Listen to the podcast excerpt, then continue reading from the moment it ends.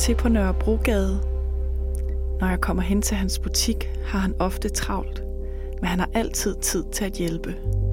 Også selvom der var to i køen foran mig. Han er flink, og det virker som om han kan huske mig. Jeg kalder ham for min cykelsmed, selvom jeg ikke tror, at det er ham, der ejer butikken.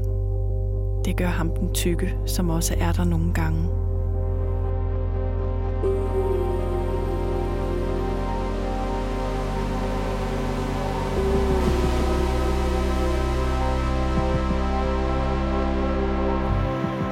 Jeg går i måneder og venter på, at jeg har en undskyldning for at tage dig hen.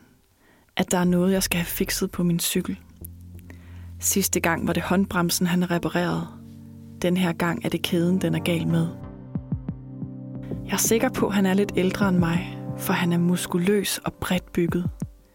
Hans mørke hud får mig til at tænke, at han er fra et sted i Sydeuropa. Jeg har hørt ham tale flere sprog, men jeg har ikke regnet ud, hvilket der er hans. Han har altid de samme bukser på. En mellemting mellem shorts og en piratbuks. På overkroppen bærer han en t-shirt. Som regel er den hullet og sortplettet af olie. Jeg kan dufte den sorte tjære fra trøjen, de gange han har stået helt tæt på mig. Selvom den skarpe lugt river i min næsebor, har jeg lyst til at begrave mine fingre i ham og indånde hans duft. Når jeg skal betale, siger han altid spøgende, special price for you, og griner selv af det. Han taler både dansk og engelsk til mig.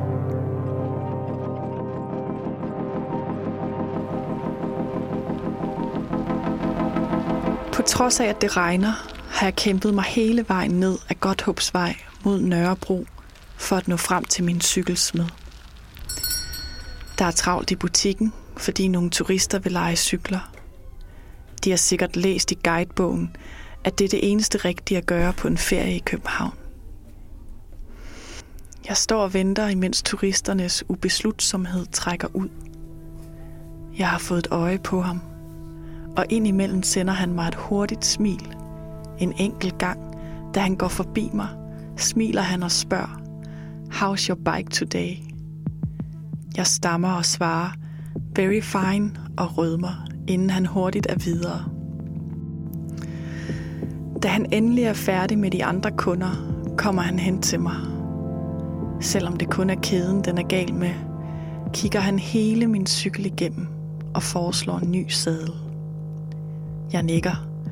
Selvfølgelig skal jeg også have en ny sadel, og følger med ham hen til udvalget af sadler, selvom min konto allerede gik i minus i forrige uge. Jeg prøver at trække tiden ud for at høre hans professionelle mening. Når han svarer på mine spørgsmål, kæmper jeg for at høre efter. Men jeg føler, at hans stærke blik æder mig, og jeg prøver at holde mine hænder i ro, der springer rundt fra mit hår til min hofte og tilbage til mit hår. Han har sort fuldskæg og mørkt kort hår. Egentlig ser han bisk og hård ud, men hans blå øjne er intense og lejende.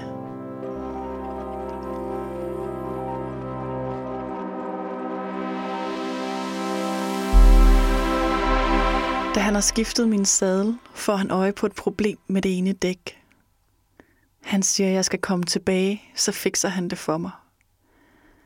Jeg spørger ham, hvornår han vil have, at jeg skal komme. Han smiler og kigger længe og undersøgende på mig. Kom efter lukketid i aften, så ordner jeg det med det samme, svarer han. Jamen, hvis det er fint nok med dig, svarer jeg, og prøver ikke at lyde for ivrig. Det er det. Vi ses i aften, siger han og blinker til mig.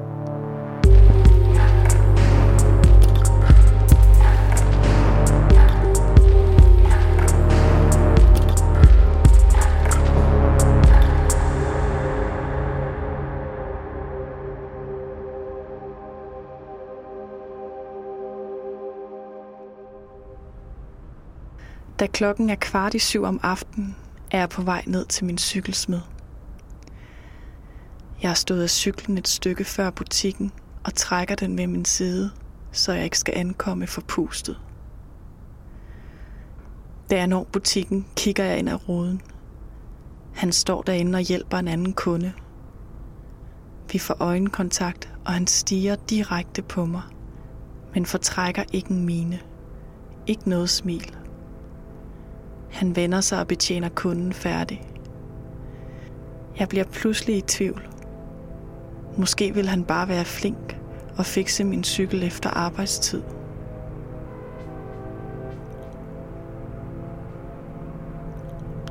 Jeg bliver stående uden foran butikken. Da den sidste kunde går ud, kommer han hen til døråbningen og læner sig op ad dørkammen. Han kigger bare på mig, men siger ikke noget. Hey, er det for sent, jeg kommer? spørger jeg, imens nervøsiteten banker i mine tændinger. Langsomt breder et smil sig hen over hans læber. Stil cyklen udenfor og kom så ind, dirigerer han på dansk med tydelig accent. Han vender sig og går ind i butikken. Det rykker hårdt i min mave, som var jeg blevet taget i noget, jeg ikke måtte. Jeg er spændt og bliver varm i hovedet. Hvorfor skal jeg ikke tage cyklen med ind? Men jeg gør, som han siger. Lås døren efter dig, råber han til mig inde fra et baglokale. Jeg opdager, at vi er helt alene i butikken, men jeg går alligevel imod hans stemme. Han står med ryggen til mig, bøjet over nogle papirer. I kontrasten til de hvide ark virker hans hænder helt ro, brugte og sorte af tjære. Jeg venter, imens jeg betragter hans ryg og læge. Musklen er tydeligt spændt i begge bagben, og korte mørke hår dækker den brune hud. Der er stille. Jeg ved ikke rigtig, hvad jeg skal gøre. Knuden i maven begynder at føles ubehagelig. Pludselig vender han sig om, og jeg skynder mig at se ned i gulvet, så han ikke tror, at jeg har stået og tjekket ham ud. Han går hen imod mig og stiller sig lige ud for mig. Hans ansigt er ikke mere end 15 cm væk fra mit. Mit hjerte banker i mit bryst. Han bryder stillheden. Hvad vil du gerne? spørger han. Jeg smiler og må se ud, som om jeg ikke forstår spørgsmålet. Jeg tør ikke svare. Han kniber sine øjne sammen, imens han kigger indgående på mig. I en pludselig bevægelse skubber han mig op ad et skab, der er bag mig, og holder fast om mine skuldre. Han kysser mig hårdt, og jeg tager overrasket imod og mærker, hvordan bølger af elektricitet går igennem min krop, jo længere tid vi kysser, og til sidst munder de ud i mit bløde spot. Er det det her, du vil? spørger han, og stopper, imens han beholder hænderne på mine skuldre. Jeg prøver at holde det tilbage, men mit ansigt bryder ud i et smil. Jeg svarer ikke at tage i stedet om hans hoved og trækker ham ind til mig. Vi kysser ind til hans skægstub, krasser min hage og kinder og vækker mine nerver til live i min hud. Han smører sine hænder langsomt ned ad min krop, følger mine former, indtil de finder vej om bagpå. Han trykker mig mere ind til sig. Modstanden fra hans krop føles så godt, selvom han er voldsom i sine bevægelser. Og jeg tænker, at han måske ikke har været sammen med nogen længe. Vi tunge kysser, næsten hensynsløs kysser og bider han sulten i mine læber.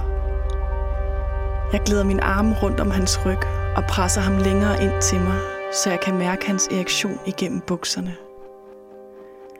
Jeg tager en hånd ned til hans pik. Han stopper bræt og trækker sig væk fra mig, så jeg ikke kan nå. Uden ord tager han fat om min bukselinning og knapper dem op. Hans udtryk er koncentreret, og han bider sig i læben og slår blikket ned mod det, han er i gang med. Da hans opmærksomhed forlader mig, opdager jeg, hvor omtumlet jeg er. Han trækker min bukser lidt ned og kigger på mig, kysser mig, inden han fører en hånd ned til mine trusser. Han trykker sig ind imod mig, så jeg må læne mig op mod skabet. Han masserer og mærker mit spot uden på trussernes stof, og jeg må hive efter vejret. Han betragter mine bevægelser, imens han masserer det. Vi kysser igen, blidt denne gang. Hans hånd finder ind imellem mine ben, og jeg begynder at bevæge mine hofter under hans bevægelser. Så skubber han let trusserne til side, kryber sin hånd ind, så han kan mærke, hvor våd jeg er. Han kigger på mig, og jeg ser først et glimt af overraskelse, men så breder et tilfreds smil sig, som han kvæler i endnu et tungekys. Han trækker hårdt ned i mine bukser, så mit underliv blottes helt, og sætter sig ned på knæ med ansigtet ud for mit skridt. Langsomt og med sin hænders hjælp gnubber han uden på mine trusser. Han tager fat om mine baller, der er spændte og næsten digerne. Jeg holder vejret og spreder mine ben så meget jeg kan. Den varme luft fra hans mund føles så godt, og den rammer min hud, når han kysser rundt om min trussers kant. Selv hans skægstube piger mig, når de krasser og får det til at prikke i huden på min inderlov.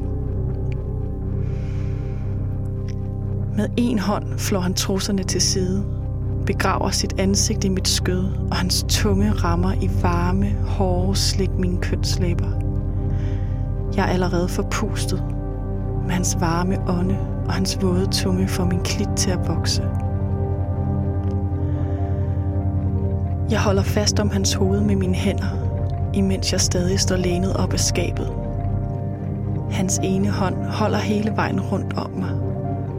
Den anden hånd kryber ind imod min skede og bevæger en finger op imod mit G-punkt. Samtidig er hans tunge rundt om min klitoris.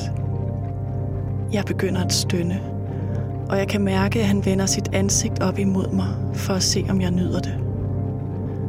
Han fortsætter, og hans slik bliver vådere og hurtigere, og jeg kan mærke, at jeg er tæt på at komme. Jeg må hive efter vejret. Jeg borer mine fingerspidser ned i hans nakke. Han vipper sine fingre ind i mig frem og tilbage op imod mit Venusbjerg. Mine ben begynder at ryste, og jeg holder vejret, imens min mave spænder op og laver ryg ned imod mit mellemgulv.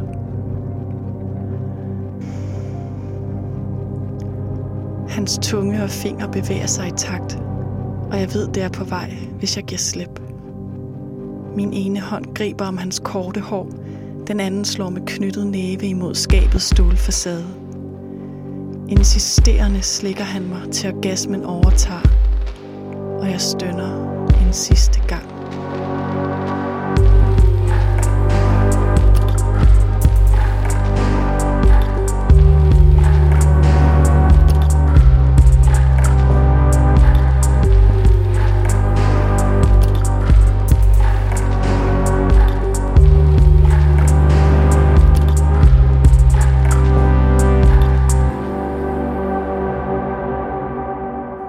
Stopper og kigger op på mig. Jeg har halvt lukket øjne, da jeg ser ned på ham og smiler. Vi griner for første gang. Han kysser mig på maven og kommer op at stå. Han trækker mig helt ind til sig og kysser mig længe og dybt. Da jeg cykler hjem, er det med et nyt dæk og en nysmurt kæde. Når jeg rammer bum på vejen, snorer og summer det i mit underliv. Den nye sadel kan ikke afbøde stødene. Men det gør ikke noget. Jeg kender en cykelsmed, hvor jeg altid kan komme.